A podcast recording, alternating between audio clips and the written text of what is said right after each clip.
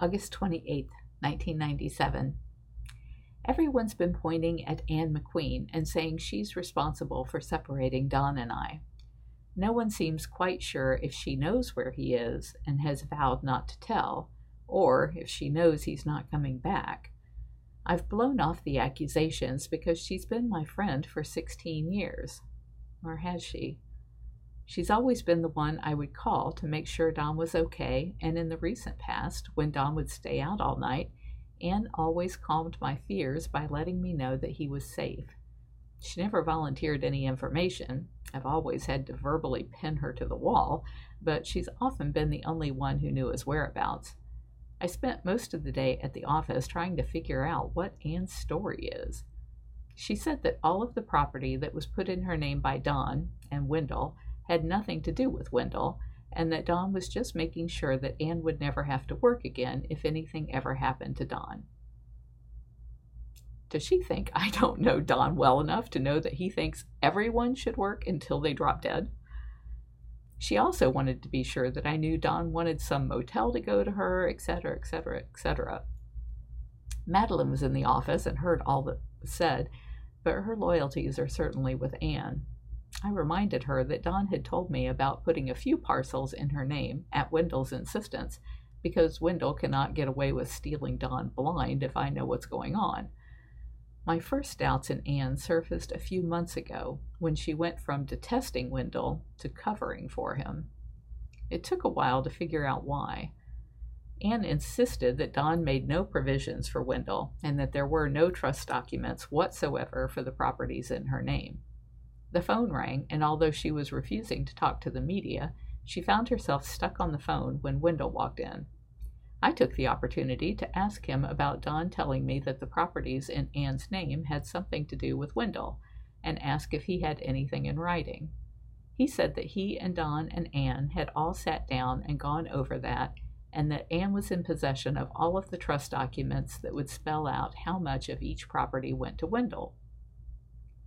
I, disliking Wendell the way I do, did not clarify the situation as per Anne's version but rather just looked at her and let her know that I knew she had lied. I could see the horror in her eyes, and I thought she was going to puke. She hung up abruptly and asked Wendell to leave, but she did not dispute what he had just said. Anne said that she thinks something happened to Don on Sunday, August the 17th, which perhaps is her way of saying she didn't believe I saw him Monday morning. I told her there were a lot of volunteers here on Sunday who saw him and pointed out to her that Monday, by noon, she was already frantically looking for Don by caging Kenny, paging Kenny Farr and then getting me on the phone and almost yelling, Where in the hell is your husband?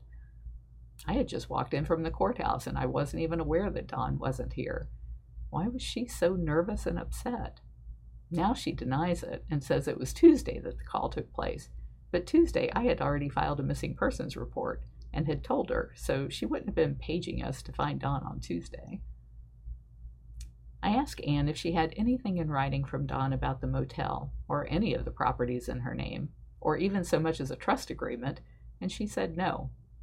I asked if she had any power of attorney, will, or anything that would allow her to continue in the operation of this business until his return, and again the answer was no.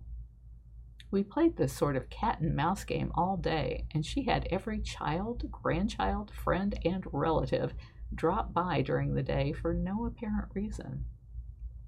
Madeline did nothing all day, as did Anne, which has been true of every visit I've ever made to this office. And then this is a separate entry with the same date.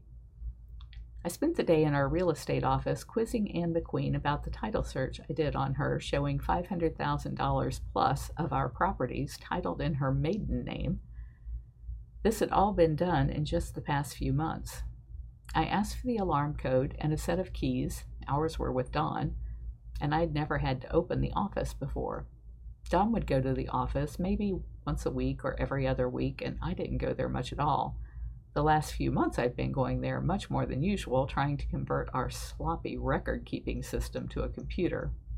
Anne was fighting that every inch of the way. When I asked for a set of keys, Anne was suddenly very sick with a headache and had to go home. She claimed she was the only person with a set of keys and the code, and everyone would have to leave so that she could lock up. I knew something was up then. She said she had to rest, but that she would make me a set of keys later that night and bring them to me in the morning. She gave me a bogus alarm code. My dad, Vernon Stairs, drove by around 5 p.m. after everyone had left at 4 p.m. and saw Madeline Gavini and Jesse McQueen, Anne's son, carrying files out of the office. They stopped when they saw he was watching them and drove back to Anne's. Later that night, I called Ann and asked what she had removed, and she quit. She told me to meet her at the office at 9 a.m. and she'd turn in her keys.